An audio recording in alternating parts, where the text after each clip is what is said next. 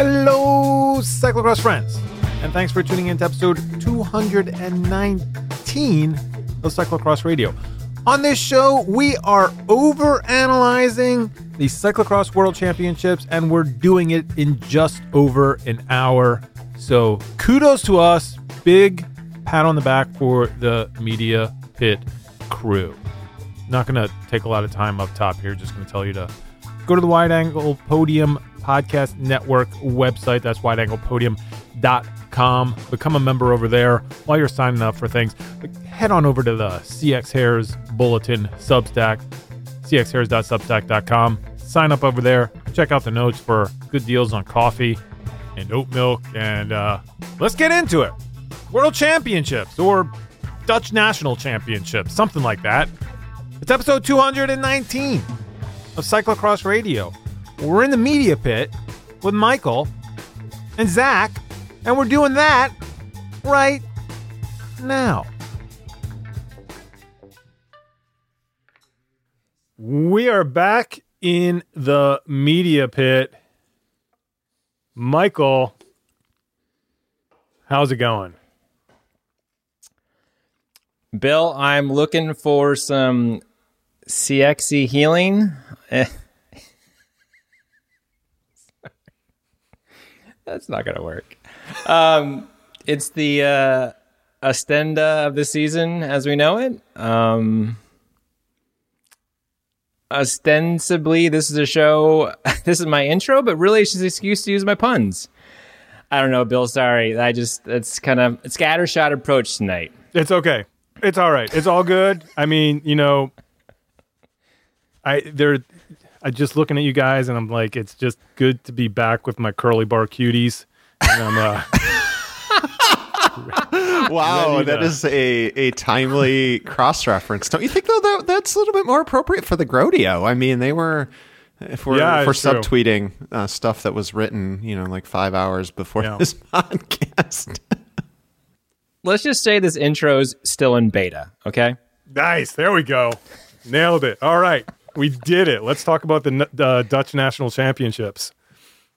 Okay, so can I? I want to. The first thing, I this is my first note. I feel like it's a good general note to lead off this weekend. Let's talk about the course, just just in general. I want to talk about Estenda. And in my intro, I said CX, CXC healing. I learned from that Jason Gay article that Marvin Gaye actually stayed spent time in Estenda and wrote. Sexual Healing is not the name of that album. It's oh, I saw that. Yeah, it was from it- random guy. They were like, Ostenda is music from random person you've never heard of to Marvin Gaye, and I was like, what? So Yeah, Midnight Love is the album with the song, obviously, Sexual Healing, was written when Marvin Gaye was in Ostenda. I don't know. I thought that was pretty awesome. Uh, that was, that What was does that have cool to do note. with the course, So thanks though? to Jason. Uh, nothing. I just I just wanted to say that because I said CXC Oh, okay. healing. I, I thought you were going to come in with the in hot intro. take and say that that was a really s- CXC course. No, I guess all right. So no, I thought the opposite. We watched the pre-ride um, videos from Curtis and Rebecca, and I, I sent you guys a text, and I was like, I, I think this this course is trash. Like I just it there's there's the beach, and then there's just the hippodrome, which is a horse velodrome apparently. Um, but like there, I, like what was there, and I really thought that the, the the the sand was just a gimmick. It was like it was a gimmick course. And is that a course that you should have your world championships on, which, you know, seems to be the place, the pinnacle of the season where all the good riders come. They, you know, we sort of the final story in the season is, is played out. Um, of course, you know, then I thought about last year at the airport in Dubendorf and how that really wasn't an amazing course, but we had an amazing race, like at the end there, especially in the women's race. So it's just kind of the idea like, I kind of went back and forth on whether or not I like this course because a, you know, a few days out with all the media that's come out and the photos, like those are some pretty dramatic images of the riders riding in the North Sea. I mean, that's something you don't see often at a cross race. And so I, I, I still haven't figured out where I land on. Like this course, was it just a gimmick? Was it worthy of the championships? But I think it, it did give us some good races. I don't know. Curious your guys' thoughts. Well, I, I think on Saturday, I mean, I, the general, I will say the general consensus of the Twitterati was it the course sucked um, to varying levels of people did not like it. Uh, they did not like watching it. Um, but I, I was going to come in after that elite women's race with a hot take that I actually kind of enjoyed it. Um, and I think, though, that is in part because the conditions were just so bad.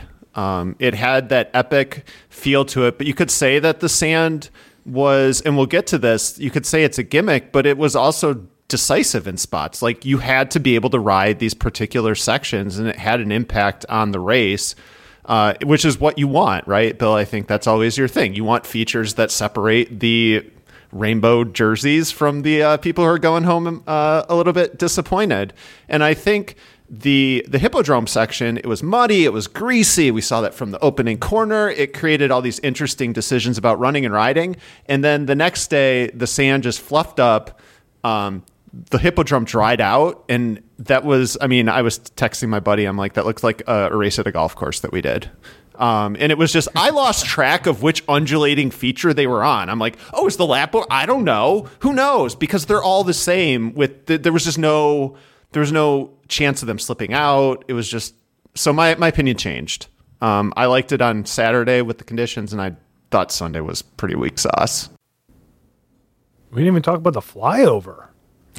Ain't no flyover high enough. I just wanted to get another Marvin Gaye in there. Yes. Now, what would have been interesting is if they didn't put the landing pad coming, if they just went, oh, yeah. if they Zonhovened it, yeah. and it was just like pure mayhem coming off of that, that would have been well. Well, I don't know. Uh, Becca Fahringer awesome, would tell been... you the landing strip should have been longer. That's true. That's right. She doesn't need her bike. her bike doesn't in, need her. In, in, Ost- in Ostend, uh, what, what is it? You don't ride bike. Bike rides without you. Um, so, Bill, we've got we've got half a vote yay, a vote nay. What are, you got to come in as the closer here? What are your uh, what's your take? I, I agree that Saturday and the greasy conditions definitely made it a more interesting race to watch. I think there were also, uh, on whole, more interesting racing to watch on on Saturday. You know, I think the U23 women's race on Sunday was great, and we'll talk about that. Yeah, and and what the only thing that it did Saturday's race did set up for the biggest dramatic moment we had on Sunday because it was kind of muddy and slip and warmer on Saturday, and so all of those um, ruts that were formed during that race, I think, is what and we'll get to it at, at the end of our discussion here. What caused Van der Poel to crash uh, early on the race because he got stuck in a Saturday rut that wasn't moving because it was frozen on Sunday. Uh, I, and I, I think you make a good point too, Zach, that about the sand and in that it really was it was like what like four different sectors if you break it down to what they were riding in the sand. And each of them w- really rode differently or ran differently and each of them showcased different leaders skills. So that was kind of a neat you know if you if you want to analyze it to that extent it really did come into play. And it was you know it with the with the whole beach it opened up the field riding that you know we talked about at Hulst or wherever else, where you really it was choose your own adventure. Where do you want to go? Again, this plays into one of the things that we're going to talk about in the in the women's U twenty three race. But on whole, oh here's here's this this will be this will be the statement. I almost like Dubendorf better because I think that that geographically, as crazy as it was at a supposedly flat uh, airbase, it had elevation change. It had off cambers. It had, you know, mud that they were running through. It had a lot of different features that I think uh, tested tested the riders. But that being said, I think these are memorable races as well. I wouldn't I wouldn't just call this a, a, a miss as as world championships go. I know that you know Adam Myerson made the point that there's that world championships should not be specialist races. I disagree with that. I, I think that, that that you're going to. I understand his point, and I understand that you know everybody should have a chance to win a world championship, but that's not something that is exclusive to cyclocross. We see that in road racing. I mean, look at all the guys that skip the world championships because, oh, it's a climber's route. I'm not going to worlds this year. You know, or, oh, it's a sprinter's, you know, route. I'm not going to worlds this year. That's a decision that road racers make. We never hear about that in cyclocross. Everybody goes and everybody races right. everything. You know, you see the same thing in mountain bike. You know, it can be different types of courses. Yeah. Well, and I think at least in our, I, I don't know, I this is a point that I come back to. The idea that they're specialists in elite cyclocross anymore is to me is just becoming a moot point. Right, cream to the top. You know, right. I mean, you used to have like maybe the mountain bikesters, but that's not even a thing. Lucinda Brand wins Namur every year. Like I, I just don't even think I don't think it's a thing anymore. Um, you know, although I guess we'll get to it, I would argue that I think this is perhaps one of the few courses that Van Empel would win the U23 race because of the running aspect. Um, yeah, but that's not that I think that's that, not like sand specific. So I, I think that yeah. No, would no, you would you agree that that sand there may not be sand specialists, but sand weakness can still hinder otherwise favorites? Sure. And yeah. also, you knew it was going to be a sandy race, so you could do like Lucinda Brandon. I don't know, go practice a lot. I just don't. I'm not. I I know it's Adam. I know blah blah blah. I'm just like I don't know. I'm not buying it. And I think I, I come to the road racing argument. Like Yorkshire is different from Richmond, is different from Innsbruck, is different from wherever else, and it's it's different every year. You know, mountain bike worlds, they don't go to the same place. Like it might have a bigger climb. It might be, you know, like that's cycling. Like you have to be an all around athlete. And yeah, one year might not be your year, but I don't I don't think I don't know, at least in elite racing, I don't think yeah. I think the idea of specialists is a thing of the past. I guess to sort of maybe close it up on the course, just that at the end of the day, like we did see the same riders come forward pretty much who we expected. And, you know, I called the sand a gimmick. It was an incredibly hard gimmick. It was probably the most challenging sand section we've seen all year. So it like it did take that level like to extreme. Like you had to be world champion level to excel in those situations. And we saw the riders, you know, at various times use their skills, brand running, you know, Betsema in the in the sloppy stuff, you know, you know. I don't know who else. The scuba diver on the surfboard getting the photos. Um, you know, so yeah, I think that I think that it it did it did it was a challenge, and the best riders came to the fore. Yeah, and that's that's the the, the last thing that I'll I'll say on this, and that I I like to preach a lot is that, and I think we may have mentioned, is that the riders make the race. You know, if you're going to have competitive a competitive race where racers are well matched, they are at some extent going to make your most boring track exciting because they're racing each other, and they will find a way if it is a close race to make it hard, and that's and and to to push that easy I'm not saying this was easy, but if it is an easier course, they're going to push it to the limits to where it is not anymore easy. So, Bill, on, on Saturday, I think you tweeted that you can't wait to overanalyze the elite women's race. So let's let's overanalyze. Um, I'll start that opening corner. Uh, so I I watched uh, Becca Fahringer's pre-ride video, and it was kind of a little treat that she ended up following Ceylin, uh, Ceylin Alvarado through the we'll just call it the undulations the endless undulations. And I was really struck by how smooth yet aggressive she was. If you watch, she just attacks these mm-hmm. corners. She cuts them off. She takes them tight, but she does it and she looks so smooth. And I think that's a huge part of why she's uh, really, really good at bike racing. But uh, she did that same thing on that first corner. And I guess my reaction was I, I guess as a Cat 3 racer, when I know that there's a, a start like that, I go, I kind of watch the race before me. I, I pre ride lines. I know they got to pre ride. And that was really slick. And I was just kind of wondering what she was thinking cutting that so tight while, like, literally the rest of the field went wide. Well, except for Sana. Um, she.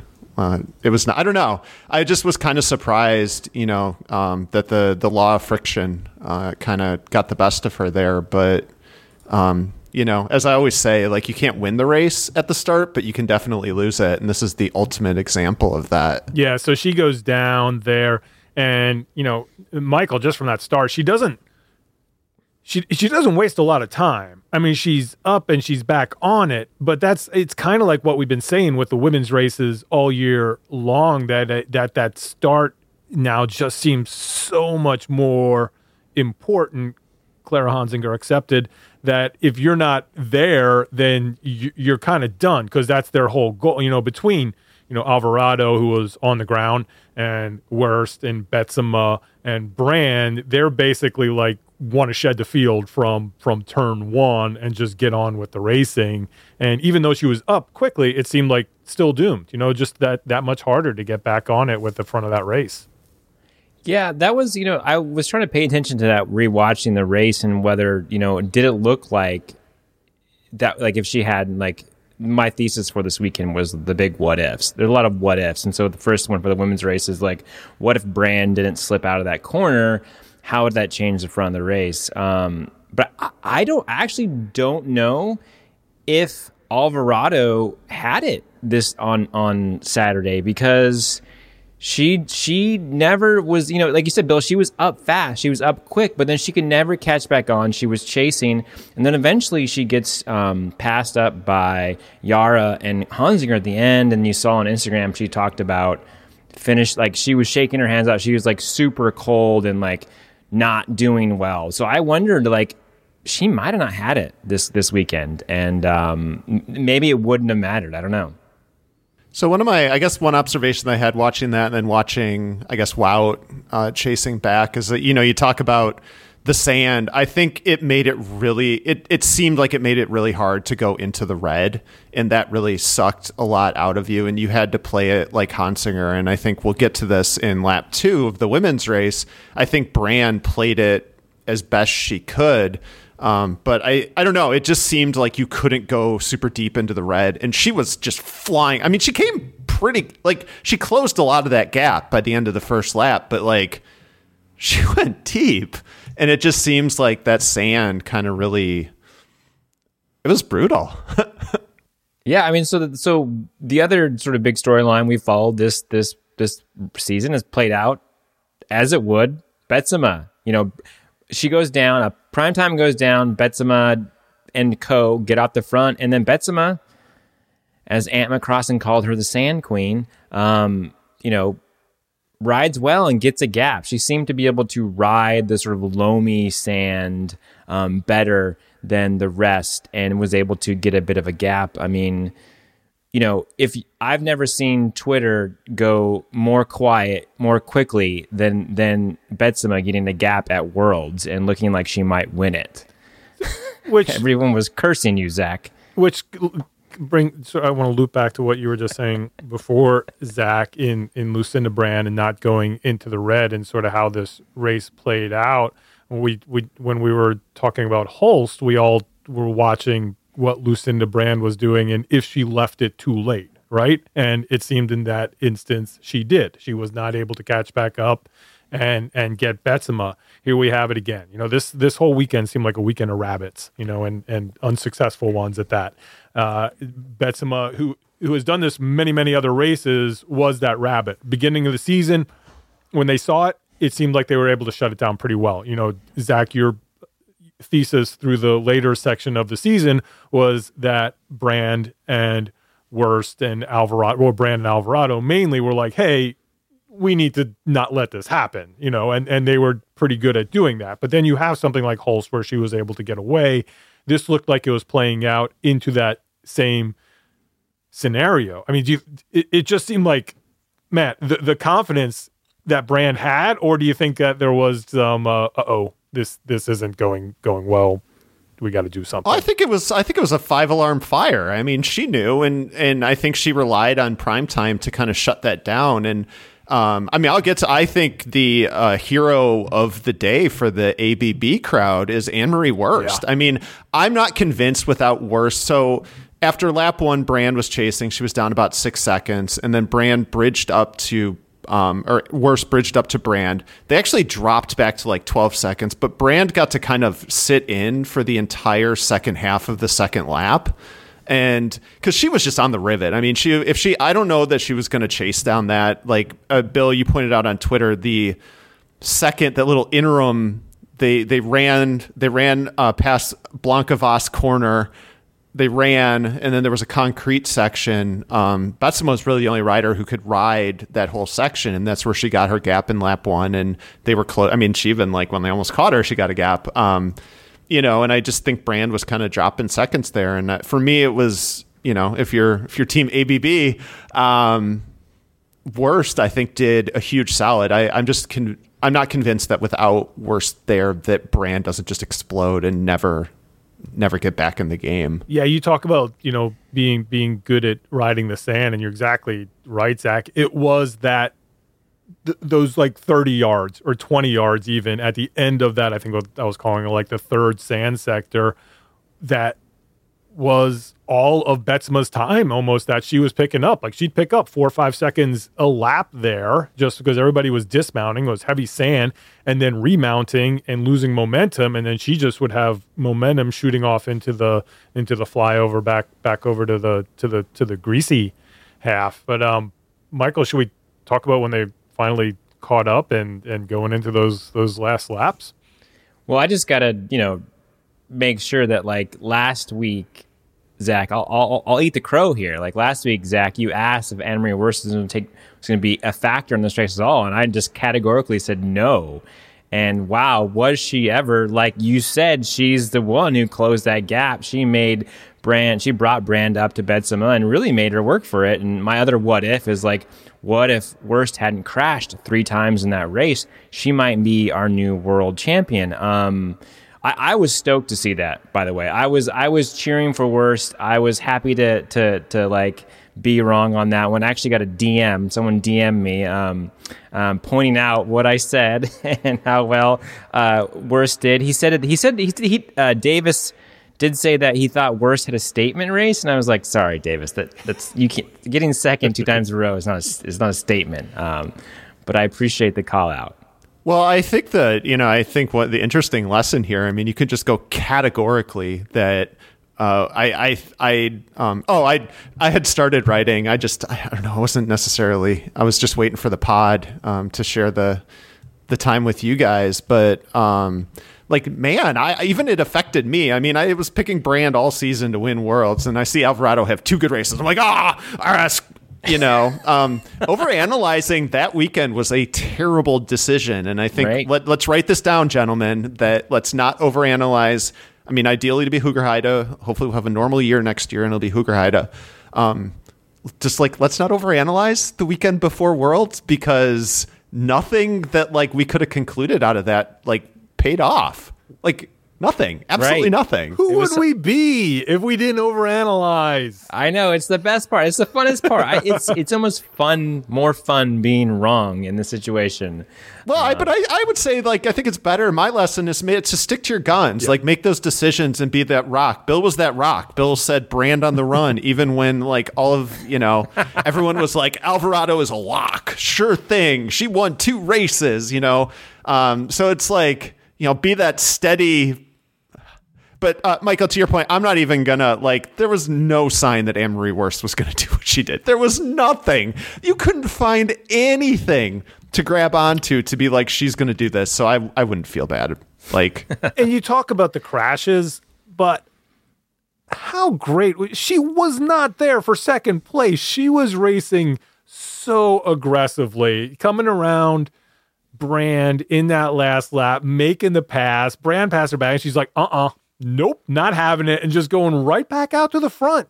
And then then it comes up to I think the the the the the, the biggest what if of the race, right, Michael? It's like yeah, you know, you've done you've done more more crits than Zach and I have done. So let's let's just get to it. Let's let's let's talk about yeah. So I call it the Van der Poel pedal corner because that's there's a, there's a there's a banner there where he's holding his two mountain bike pedals, um, so watching that race, they all earlier laps are all taking that inside line, right? But they're not even setting up wide and diving inside. They're actually riding inside. So I feel like if you're looking at a road race, you would you would go wide and, and cut the apex.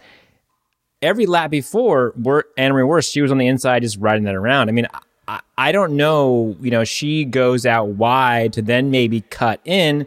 There's a big gap there. Brand shoots the gap because you know she's fighting for that corner. And you know, I think it's one of those things where I don't think it was an elbow that was thrown by Brand. I think it was just just contact, incidental contact, and uh, on on an off camber, slippery corner.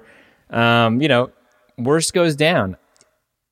Bummer. I feel like it's racing. Uh, you know, I don't know. I you know, I would love to know what was worst decision for that line, but uh, I I guess I was watching. I mean, at least one of the previous laps, like worst. That was worst line though. Like she she didn't change. I mean, she had ridden that line, and it was Brand who went up the inside. Um, so maybe I didn't. I watched. Maybe I focused on a different lap than you. But at least in one of the preceding laps, like that was because it was a little bit different in was how she you took it. it, But she outside? kind of Was she keeping it outside though, or was she coming back to the pin like Michael was saying? Oh, I see. I mean, she was still keeping it kind of wide, but I mean, I think as soon as she didn't, I guess I saw it as soon as she went. It was weird. There was like the inside straight up, and then there was kind of like a, a, a banked on the outside. And I think as soon as you went to the outside, you kind of left your. To me, the closing the door is just taking the inside and leaving no space um, at the pin. So maybe maybe it's a different. Um, yeah, interpretation No, I, I, but that I we think had, that's. I think that's if. I, I'd be hard pressed to think if she went back and looked at it. Yeah, that's just a. It's just a tactical mistake. It's the thing that you know. I, I bring it back to road racing, but it's cyclocross. We learn that in cyclocross all the time. I mean, you got to protect those those corners. You got to shut the door on people if they're coming through, and and she didn't do it. And um and I think that I think that the the one the one thing that you saw from that was she did from her previous crashes from call it tire pressure, call it tread, call it whatever you want. She had a very, very slim margin for error as far as traction to no traction. And she just wasn't going from from even I think it was just her correcting, overcorrecting versus maybe a little pressure from Brand. I mean, Brand said that they did touch each other, but you know, I don't I don't think in any anybody I didn't see anywhere, even the most skeptical people who were like, Oh, she crashed her out. I mean, I just don't No, think that no. was it. Yeah, no, I was I was surprised. I mean, everyone was just like, "That's it," and you know, um, Erin, my girlfriend, I got to introduce her to Rubbin is Racing. So I always love when I get to introduce her to you know cyclocross truisms and explain what Rubbin is Racing means. Um, the one one thing that really impressed me about Brand, and I think what we're seeing the evolution of her as a cyclocross racer, is how much she changed her lines up throughout the race. And uh, as a couple examples, so she tried. We're not going to call it the full Vosh, but we'll call it a half Vosh earlier in the race, and she just got bogged down in the surf, and she's like, Explain explain what that w- yeah, explain what that was and we'll get to it more. Oh well, I mean the the full Vosh was to ride um, before uh, the long straight section to ride like as far out as you can to stay on the bike along the wet sand and the surf. Then cut back the long way. So she kind of like went maybe about half as far as Vosh was taking it and tried coming back. And you could just see her getting stuck in the quicksand. She was like, next lap, she's like, nope, I'm doing the hypotenuse run. Um, so she bailed on that. But then in lap four, Worst crashed again and uh, brand talked about actually after the race or maybe it was um, one of the announcers like she had practiced dismounting on the undulation. So she was in the process of dismounting as anne-marie worst crashed right in front of her. And that actually could have been another like devastating moment for the ABB crowd because um, Betsema was off the front, but Brand was able to deftly, like she was already in the process of of dismounting, so she was able to like whoop go right around and uh, change her lineup there. And I'm sure there's other examples, but I think you're just seeing the coaching of Sven uh, as well as her evolution as not just a brute force cyclocross racer, but as really a smart cyclocross who's making these on the fly decisions and bailing on lines and stuff uh, in the middle of races, which I thought was really, really neat to watch. Speaking of that's like speaking of Sven, that's like Sven dismounting when uh, Stybar went down in front of him at was that Hoger Hogerheide or was that Hogerheide, yeah. Yeah? Anyway, just that was a cool moment. Michael, let's um let's talk about the other uh the other part of the race. Hot, hotly debated once again. Our our, our Dutch speaking friends, all they want to talk about is uh, how Clara Honsinger needs to move to to Belgium and um and learn how to to start races and race uh, kermesses and that kind of stuff, so she can uh, be good at at cyclocross. And um, uh, I don't know if I completely agree with that, but Will Glowplugs doing it again. Do it again. Yeah, I mean, I just wanted so fourth place. she she does her thing. She's trademark move glow pe- plugs. You know, doesn't have a terrible start actually. I think for her, you know, and is in it, and then just is immediately clawing back and, and chasing, hunting down primetime. Primetime has to be so sick of hunt. Primetime is hearing the footsteps, Bill. She is hearing the footsteps of Honsinger, and it is haunting her dreams. Um, the Honsinger haunt. How about that? Nice. I just like I, I don't know. I like just you got Clared. You got Clared. Yeah, you got Claret.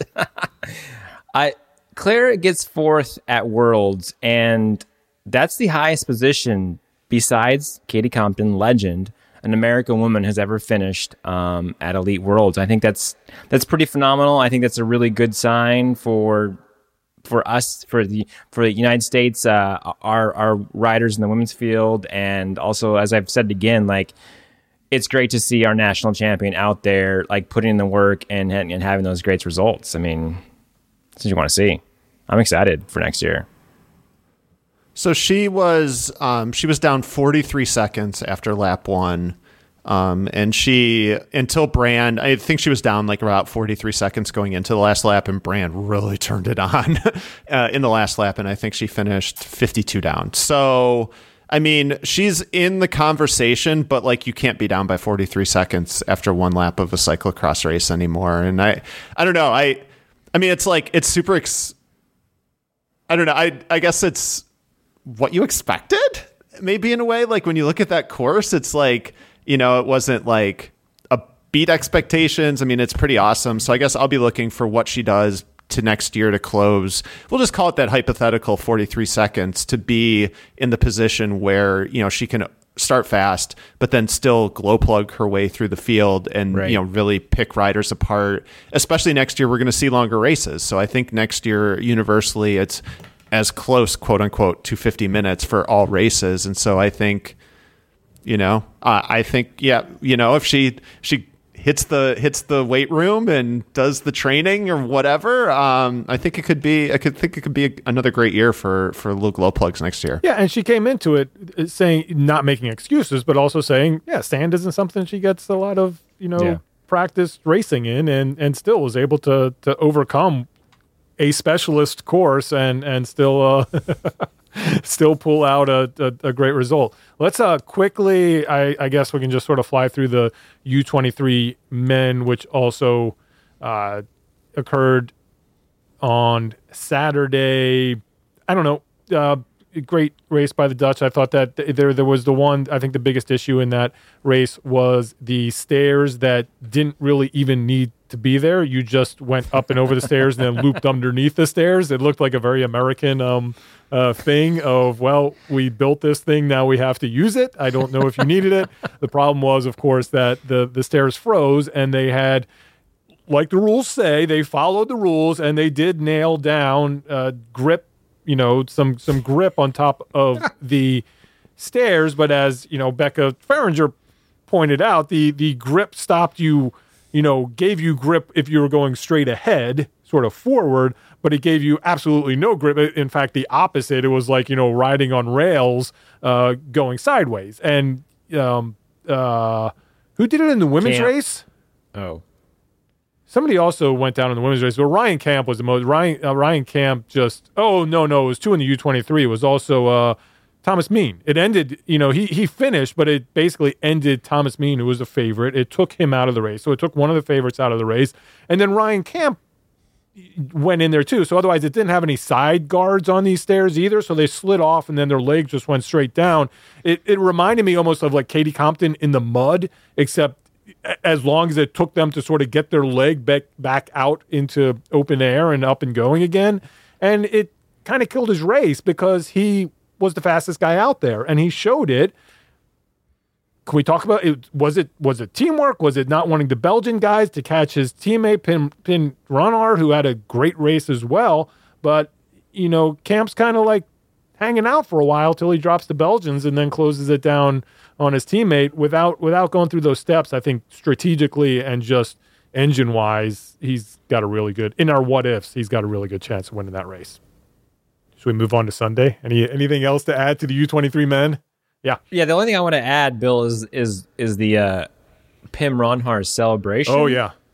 at the end. I mean, I don't, I don't know. Uh, was that was that the goose? I was like, the goose of Ostend. Um, I, I- I wanted a little Rocky music, you know, a little "Gonna Fly Now" uh, going when he's coming coming down there, and and also in evolution, like not his first bird related post up. oh, yeah, he really? had he had uh, a little like flying hand finger, jazz finger um, bird motion there on a, on another race. So the guys, he's thought it out. He's got a theme. I mean, I, I love it. Just love it.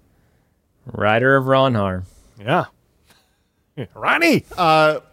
I just before we uh, we've we've been just before we leave Saturday and the elite women, we've been slagging her all season. Yara, top five, Yeah, not bad.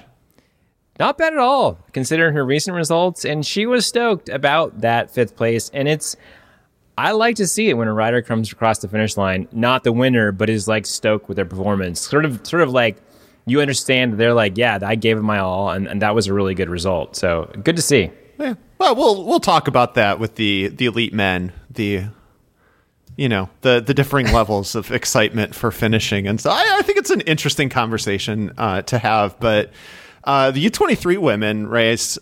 I don't know. I, I, guess everyone kind of likes this because you know we're seeing that these U twenty three women have been in the mix all season. So like part of why you know there just wasn't the excitement for the U twenty three men is like sure you've heard you know maybe Ryan Campbell finished tenth, but like whoopity doo like that's he has you know never really necessarily factored in the sauce v lion battles. But you know you had uh, Vas winning races, you had uh, Bakker making statements all season long Anna uh, Kay, and stuff like bunny that. So. Early, you know, early in the season, you had uh, Van Alphen winning, like what? Bernini? Yeah, you had Van Alphen winning a race. So like these are all this, and this has been a theme that these are all women we know, uh, and I think it makes it you know probably in a in a in a normal year the third most. I would say race that like you're kind of like excited because you know the riders like you can have opinions about what's going to happen and you know it's even more interesting because you're like well how, what are the relative finishing positions or whatever so um but we had a, a blast from the from worlds past going to the whip early the Vander rocket Van der Heijden no longer hiding, going out front. The, she, she, was Bill, not hiding no She was your rabbit, rabbit of that race, huh? Yeah, exactly. I mean, it sort of played out the same way. She was a rabbit. She had a good jump out there, and then uh, getting chased down. Going back and watching this race, it it and maybe I just wasn't. I was just concentrating on on Vas a lot and what Van der Heijden was doing, but Fem Van Empel consistently just a strong race the whole the whole time. I mean, she was just kind of there. He gets a little lost in there with all the orange up there. You know, it's easy to tell where Vas is, and then everybody else kind of blends together in that group. But uh what a race! I mean that that just with with different. I mean, I think different players than than than maybe maybe we were counting on, other than Vas. Yeah, I think, you know, we, as we mentioned earlier, you know, we made a big deal out of Bakker's um, last weekend, uh, her two podium finishes, and really was, yeah, was not a factor at all. Um, I think Anna Kay also sort of not towards the front, which I kind of assumed she would be. Um, you know, Riberolle also not there. All right, let's get to it. Let's just let's just get to it. I mean, is there really anything else? I mean, it was a race. It occurred like there was. We got into the last lap. Van der Heijden got dropped. We were down to three. All right, let's Here- do the thing. Here's how I am going to set this up, and then I'm going to hand this off to you, Zach. I, I am going to give an Atlantic City analogy. Okay? Atlantic City, you have all of the casinos lined up on the beach. All of the riders come down and they pass Bally's and they make a right turn and then they make it to Caesars and then they make another, they get off and then they run up to the boardwalk.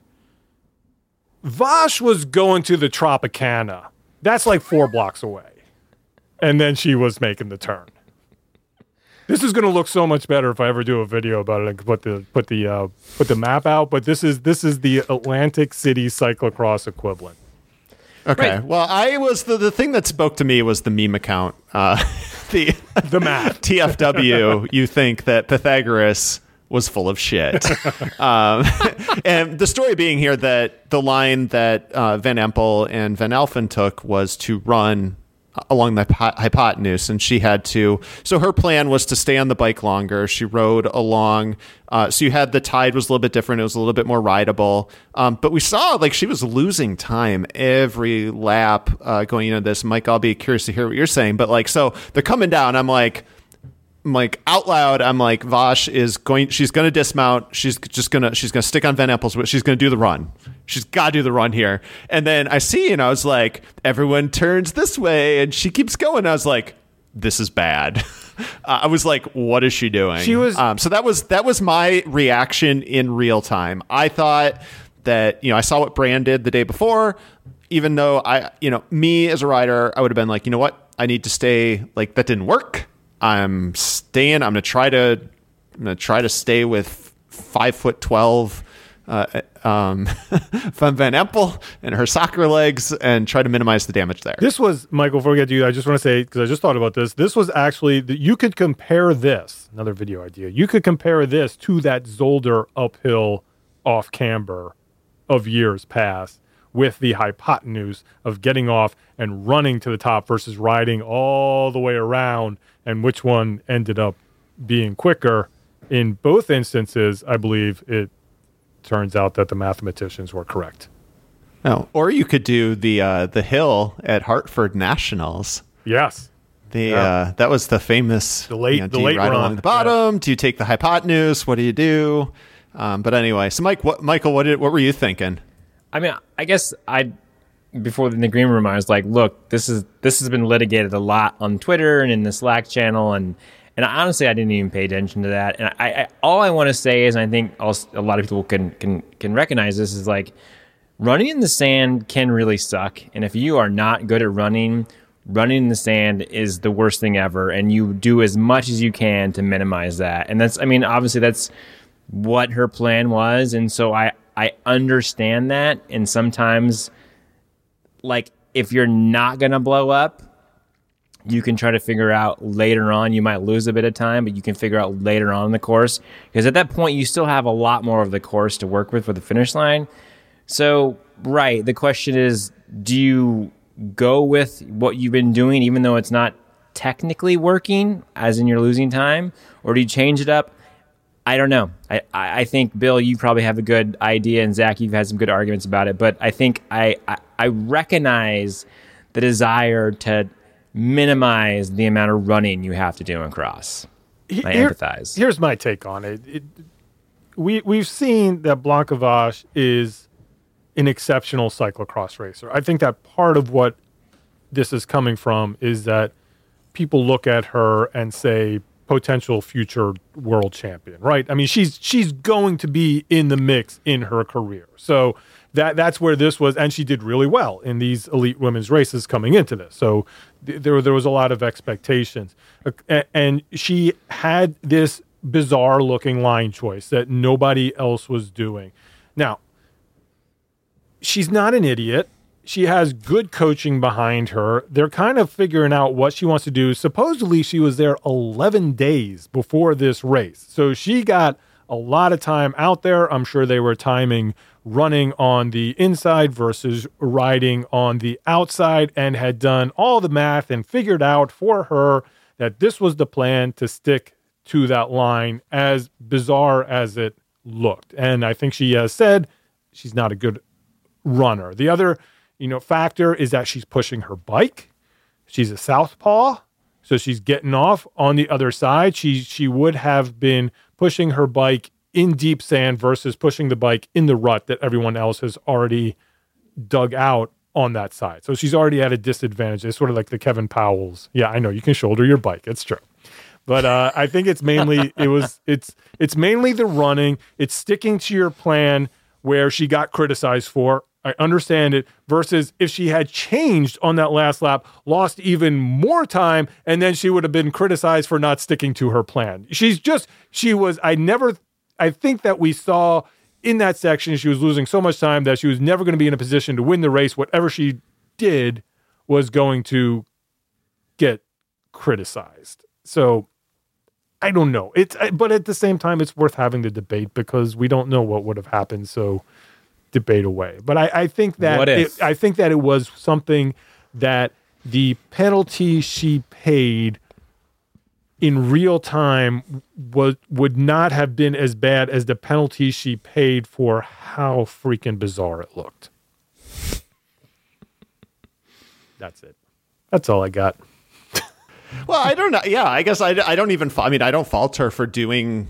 I guess my my thing is the, the the my thing with it is like to me it seemed like she was actually doing okay with the run. It's just that she. I mean, she was hitting. Yeah. But look at that last- part of the running section. look at that like, last She was visibly. She was gassed. Huh? Look at her on that last lap though. She's like holding her side.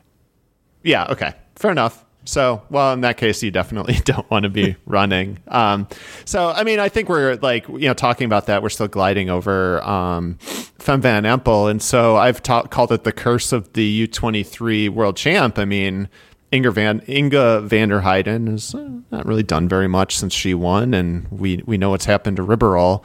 Um, I just watching the end of the race, uh, her against Van Alphen. I mean, you know, Van Alphen won a race earlier this year. She's raced cyclocross for much longer than Fem Van Empel. Um, I think Fem Van Empel might be the real deal. Um, she knows how to ride her bike. and you know it's not just that she obviously has this this gift uh, it's not just that she's a great runner but she knows how to ride a cyclocross bike and i think i don't know it seems like we might be you know looking at her as podiuming at races next year. I mean she almost did. Ah she finished fourth at dendermonde um, but you know like up in the mix and i think that she i think she has a good chance of breaking the the nascent u23 world champs curse. Yeah. Michael, have we mentioned before we move on? Have we mentioned enough that she played soccer? Have we met that quota? Because I know it's it's right up there with Roglic ski jumping. That that you have to mention it. I don't it. think like we mentioned it at all. No, I mean Zach soccer. Okay, yeah, go. football, Yep. fullback, former soccer player.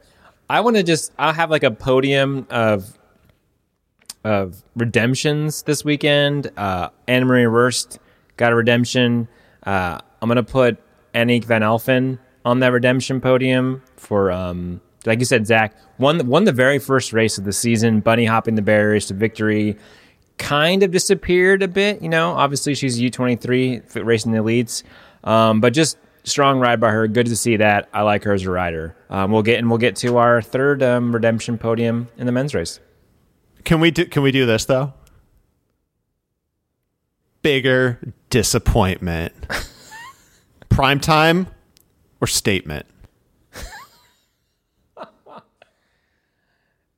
Got to go prime time, reigning world champion, right? Yeah, yeah. And just thinking about it, when she got that world championship, she skipped the U twenty three last year. Right. Interestingly, then you get this like first time almost uh, U23 in there who who wins it. You know, we are talking about Maddie Munro, which was a great race for her at 19 years old, getting 11th place. But you had Fem Van Empel at 19 winning it, and then uh, Puck Pierce uh, coming in at uh, sixth place, also 19. So they're the young guns have young guns to watch out for. Yeah, it's like uh, the the that class is like it was like Puck, and then last year was Shirin Van Anrooij, and like she had a, I don't know, I I don't think necessarily Van Anroy was even getting the results before she got hurt, and then like Van Empel is just like, oh, I'm new, like I'm here, but this is like what the Dutch women. I mean, for all we know, who knows who didn't get to race at junior nationals for the Dutch, and who will be, you know, um, doing the thing next year. So I don't know. I mean, I think like yeah, I, we have like this the quote unquote. I mean, some of them are kind of old, but like, I, who knows with this young talent what it's going to do to the front of the field, and if they'll be able to break through. Um, I'm assuming Worst will be back if they can break through that. You know, those four riders at the front, and if um, you know there are more statements to to be made uh, by these these young ladies uh, next year, I'm pretty stoked for it. Yeah, and before we uh, move on to the men, we have to give a shout out to Francesca Baroni, the forgotten rider out there, the Italian in fifth place, never mentioned once by anyone, having a great ride. Nice work, Francesca. Oh, didn't she celebrate too? I think she was excited. Oh, Yeah. Yeah, she Yeah. was. Yeah. All right. The men. The man. The Super Bowl. I, I, guess it was uh, it was Jason Gay's Super Bowl. Um, so he was really excited uh, about it. I don't know. I don't know what to say. I got nothing for starters. Yeah, I, I will say. I'll, I'll say this. Uh, Bill. Yes. We we talked about racing with heart, racing with head. Uh, it seems like Wout finally uh, figured out what he's got to do. Yeah, I, I think that that we you you know we talked about the game plan right? Last last week and for the first 10 minutes of the race how long was he out there in the lead before the flat? I think it was like f- good 15 because 15 he did minutes? flat till lap yeah oh yeah so no because made it was yeah we were calling it basically in lap two but Yeah. i- if coach's son in the locker room the whiteboard we're, we're putting the playbook up on we're dr- we're mapping it out this is the play we're starting with we're hitting them hard from the start you know going for it on first down done he does it you know perfectly executed worked! It beginning to the worked! race it, it was everything he could have dreamed for he is What if? Well, he is out there. He is. What do we? What do we say? You have to do with Mathieu Van der Poel. You have to get him out of his comfort zone. He can ride courses faster than anyone else, but if you push him and force him to do that, he's prone to make mistakes. What happens? He hits that frozen rut I was talking about earlier, makes a mistake, flips out, goes down. Even more time. It's done. It's over. Where were where were the Michelin muds, Michael? Where were the Michelin muds? That's what that was what he was screaming. Where are my green tires? I will say though, before that, like in the at the end of the second lap, like there was just a like there was rarely are there those like oh bleep moments. Uh, it was in one of the last sand sectors where Van der Poel was in front of him, and Wout changed his line as Van der Poel was dismounting and just passed him in the sand, and I was just like, whoa, Yeah. because that's where he originally got that gap. Because Right. Van der Poel was already like he looked five seconds behind when in he. that first like riding the sand it looked like he was riding in cement i mean he just looked like he was going backwards in that lead group on lap one Total, uh, yes, exactly. He was yes. It was. I think in the green. Like if you're a basketball fan, it's every every year there's a number one seed, save Virginia against um, uh, that one team that beat them that one year. But like there's every year there's a one seed that comes out and just plays like garbage for the first like 12 minutes, and you're just like they're down 10. You're like, oh, this is going to be an upset, and they go on to win 100 to 60. Uh, that Van der Poel was that to me. Just he looked awful in Yeah. those first like first 10 minutes. and i think that but i think that he didn't quit on it and that's kind of been the sort of the the take on on Van der Poel in the past right michael that you know he gets Right. down and he's like ah whatever next week he Vander quits, as Zach said. I mean, but you look at the the post, you listen to the post race interviews. I mean, when when Van der Poel flipped over that rut, he sort of just calmly got up and got back on his bike. He remounted in the drops, which I thought was pretty interesting. But you could see in that moment, or maybe just me rewatching it, but you could see that he this was a man that was yeah, he's ridden like crap that first lap, but he was he was not going to lose this race. Like he he hadn't given up yet, and you know that was. And he said his legs felt great. And the one the one thing I sort of factored in on or or, or cued in on was um Wout, sort of admitting that like he came back, but he couldn't really push through. He couldn't do the full wow, you know, turn himself inside out. he wasn't to- in the he wasn't in the pyrenees Right, right. Yes, he wasn't. He wasn't towing the cusp bus. Um, yeah, I don't know, and th- I thought that was interesting that that Wout sort of it, it admitted that and was candid about that moment, and I sort of was like, huh, what does that like? Am I reading too much? Does that mean something? Like, has he been racing too much? Like, has he found the bottom? um, you know, like, is he now? I, I don't know. I, I think maybe not, but like, because Wout says he loves Cross so much, so I feel like he'll be back and he admitted he'd be back. I don't know, just yeah, there was something that wasn't there for a while. But I think even before that, it we have to give Van der Poel credit for that because after Wout got the flat and Van der Poel started closing him down, and he saw him, and it was lap three. Van der Poel put the in the fastest lap of the race by by a couple seconds. He, you know, talk about killer instinct. He was like, "Oh, this is it. We're we're ending this right here." And then he just he rode the four fastest laps for the next four laps. And then he let up at the end. I think Sweeck and then Toon got the last last two ones as far as speed, but Wout almost caught him in lap five, though. like I, I, he almost caught. Like my what if is what if. So the section right before the bridge, you you know you there was you.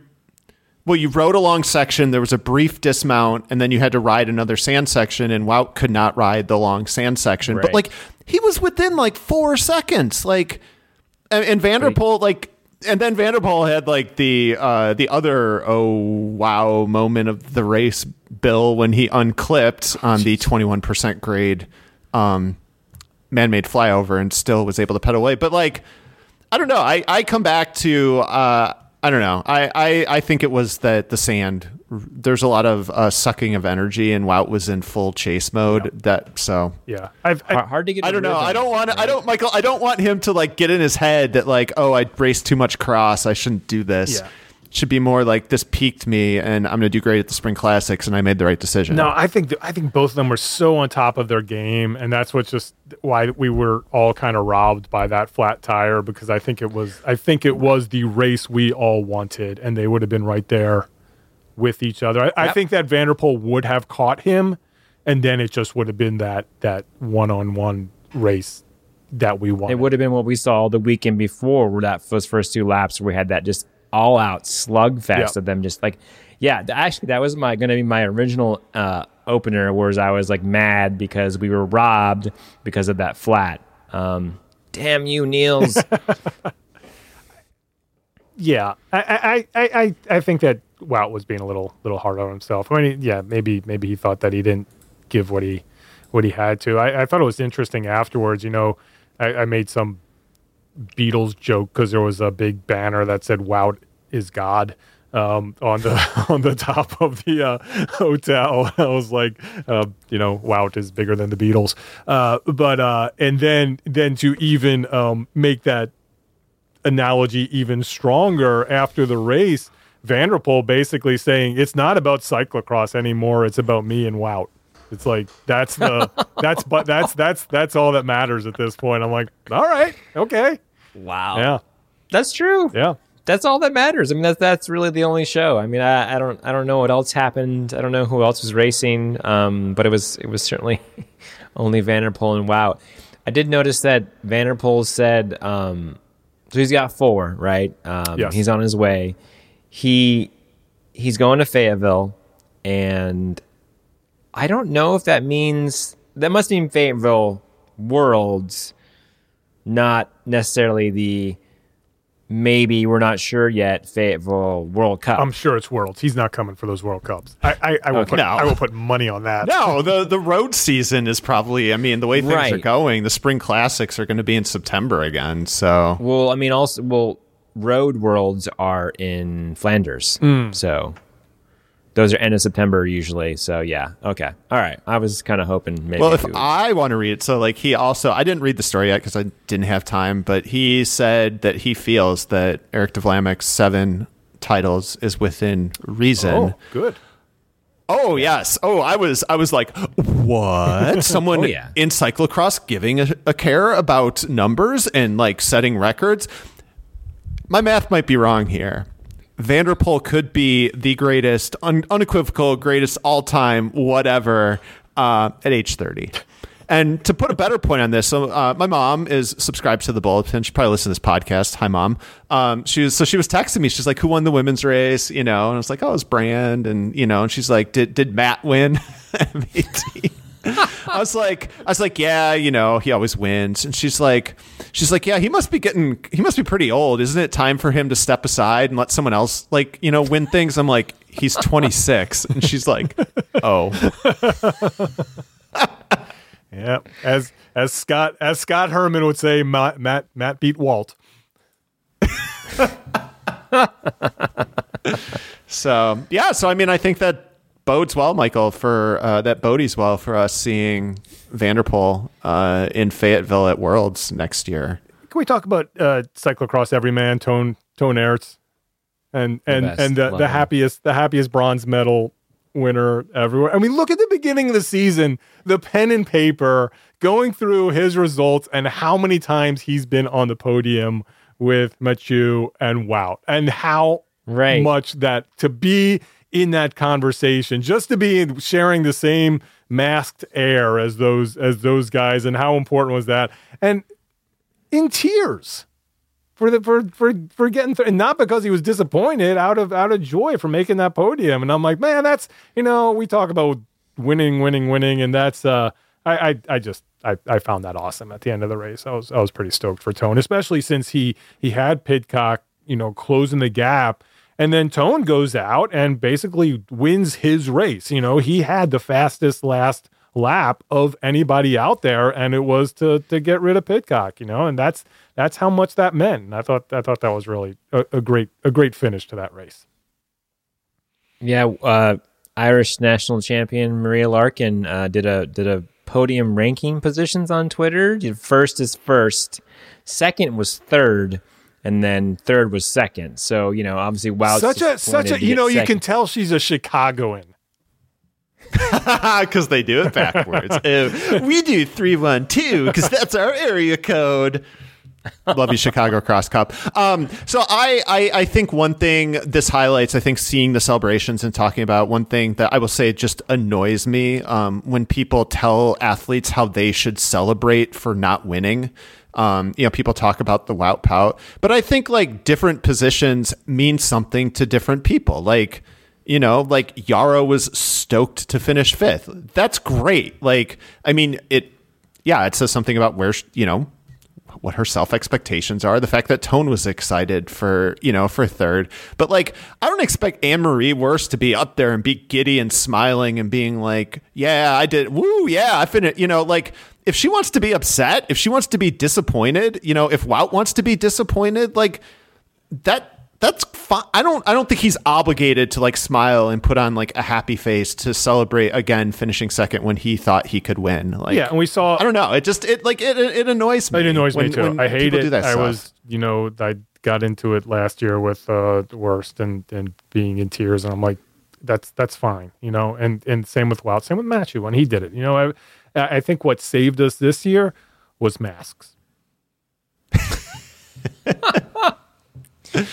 Oh, Yeah. You know, speak, speaking of also just the, this year in COVID, I thought it was interesting also that Van der Poel was asked after the race, like, how does it feel? And he's like, it doesn't quite feel real, you know, because there's no one here. You know, there's no fans. All my family is not here. Like, it'll take some time. And I thought, yeah, that's that's a you know that's a that's a good point. We've been so accustomed to just watching these races without fans now. I've gotten used to it. I, for, I almost forget that there are people there, except for the cardboard cutouts that were placed there. Um, thank you. That was interesting. Love the like, crowd wow, I was noise, like too. Van der Poel. That wasn't enough for you. Um, He's not. But you kinda I don't forget that, he's- like, I you don't- know, this he's, is- this- he's not sponsored by Beobank anymore, so he didn't care. But yeah, it's like yeah, it's it's it is you know it's a world championship race. It's the biggest event of the season, and there's like you know no one's there. I mean, besides your handlers, and so it's just it's sort of kind of to think about how that plays in, into the athletes as well. Well, they had the nice touch too. Beobank was totally homering it. It was like on Saturday, it was like go Sanne and go Los and go, and then on uh, I think on Sunday it was like one team and one dream, and it was like for the Belgians or whatever. Um, so yeah, man, they don't. I guess they don't. I guess that that partnership is dead. yeah. Right. Not even he just get Van der Poel just gets the Van der Poel, uh, the Van der Poel pedals, the Vander pedals. Vanderpedals, yeah, and no, no, no confetti cannon to to go with our um our voicemail from from last week. And speaking of voicemails, we we do have a pretty good one, uh, or a few that came in. We're just going to save those for next week when we have much less to talk about, uh, since it wasn't Dutch national championships. So, um, yeah, I mean, what else? What else is there to say? What does Belgium need to do to to get back into to being um the number one country in uh, cyclocross? Well, is Vanthourenhout in the hot seat right now? Like, is he? I, I again, uh, you know, and and thank you, but getting getting you know having conversations with uh, Belgian Twitter, they they seem to think not, and and maybe that's right, and you know, I just said it because that seems like the thing, especially you know, you look at football or anything else, and the national coach, you know, does horrible, and they they want his head, you know, on that day. So I don't know. I, I think that I think that Belgium has a track record of being uh, decades behind in developing women. I think they know that, and we'll see if they change it. You know, I think it. If they don't, eh, I think it's great for all, all the other nations. Did we do it? I think so. One last note. Um, I still haven't seen this guy in the surf. His photos. I, I think I saw one photo. You have to look in his stories. I did. All his stories are Oh, are they gone now? reposts of people. Yeah, it's just all surfing. It's just about- surfing pictures, right?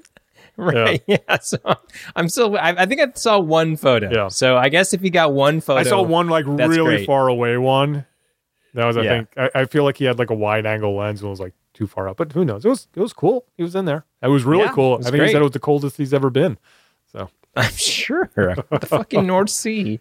yeah, February. Uh, we'll see when uh, you know. We'll see what happens. Uh, Nate from Snowy Mountain Photography. He's got big shoes to fill with his going up in trees. He's going to have to find some really right. tall trees I'm- this coming year in I'm- Arkansas. I'm making friends with the Waltons. I'm going up in the helicopter. That's my goal.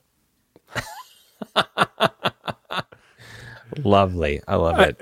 Hey, I've done that before, Bill. So you bring me along too. I have Okay, experience. we'll do it together. That's fine with me. Uh, bef- before we go, I do want to just give a, a shout out to the uh, CX Hairs Bulletin subscribers. We, as as part of the subscription deal, we have a Slack channel, and a, a, a lot of what made this conversation uh, a little bit easier is we've have been having these awesome conversations in the Slack channel about these races and really um really smart uh, cyclocross fans in there. Uh, is super knowledgeable, and it's uh, it's a cool little community to be a part of. So if you if you subscribe to the to the Substack, then um, you get you get an invite into that uh, Slack channel.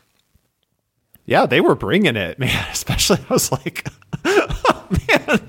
Maybe I shouldn't write anything this week. Like, uh, it's uh, it's an impressive crew. We've had some really good, interesting conversations, and it's just uh, another excuse to talk cyclocross. So, yeah, we did it. We did it. Hey, Worlds. yeah, Zach, what's going on in Nowhere Fast? We haven't talked about that in a while. Uh, we're back. Uh, we just recorded last night, um, and so we'll uh, we'll have another episode coming out soon. So, uh, yeah, I guess Kevin did like 30 Zwift races in 30 days. That's insane. I know he's like he's like not human. I, I, I I'm I'm eagerly awaiting. I will listen to this one. I'm eagerly awaiting to the next one where Kevin gets to go off on the Zwift, the professional Zwift cheaters.